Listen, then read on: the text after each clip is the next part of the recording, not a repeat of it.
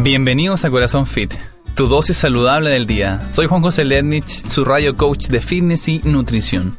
Me imagino que la mayoría de ustedes sintoniza nuestra radio desde su carro, ¿verdad? Bueno, hoy tengo una pregunta para ustedes. ¿Eres de las personas que lleva su carro al mecánico frecuentemente?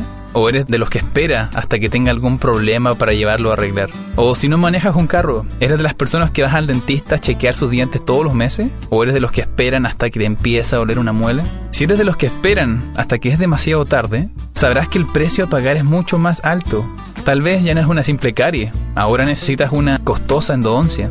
Lo mismo con tu carro. Tal vez ya no es solo cambiar el aceite, ahora tienes que comprar un rallador nuevo. En cambio, si vas al dentista frecuentemente vas a saber cuándo tienes caries y cuándo las puedes arreglar ese mismo día.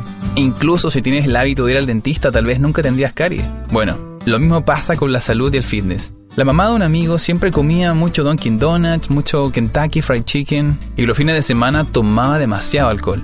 Recuerdo que mi amigo siempre le decía, mamá, intenta comer más saludable, intenta moverte más, estás ganando mucho peso. Sin embargo, ella nunca hizo nada al respecto. Hasta que un día ella estaba conduciendo camino al trabajo cuando empezó a sentir un dolor en su pecho. El dolor era tan fuerte que tuvo que estacionar el carro y llamar a su hijo urgente. La llevaron al doctor y le dijeron que tenía resistencia a la insulina y que sus niveles de colesterol malo estaban muy altos y que si no cambiaba su estilo de vida, era muy probable que tuviera un ataque cardiovascular. Después de eso, ella me llamó asustada y me pidió por favor que la ayudara con la alimentación y el ejercicio. Ella empezó a cocinarse más, empezó a tomar clases de baile y afortunadamente en un par de meses pudimos revertir esta resistencia a la insulina. Bajamos sus niveles de colesterol malo y subimos sus niveles de colesterol bueno. Encima de todo, bajó de 89 kilos a 72 kilos. Se veía 10 años más joven.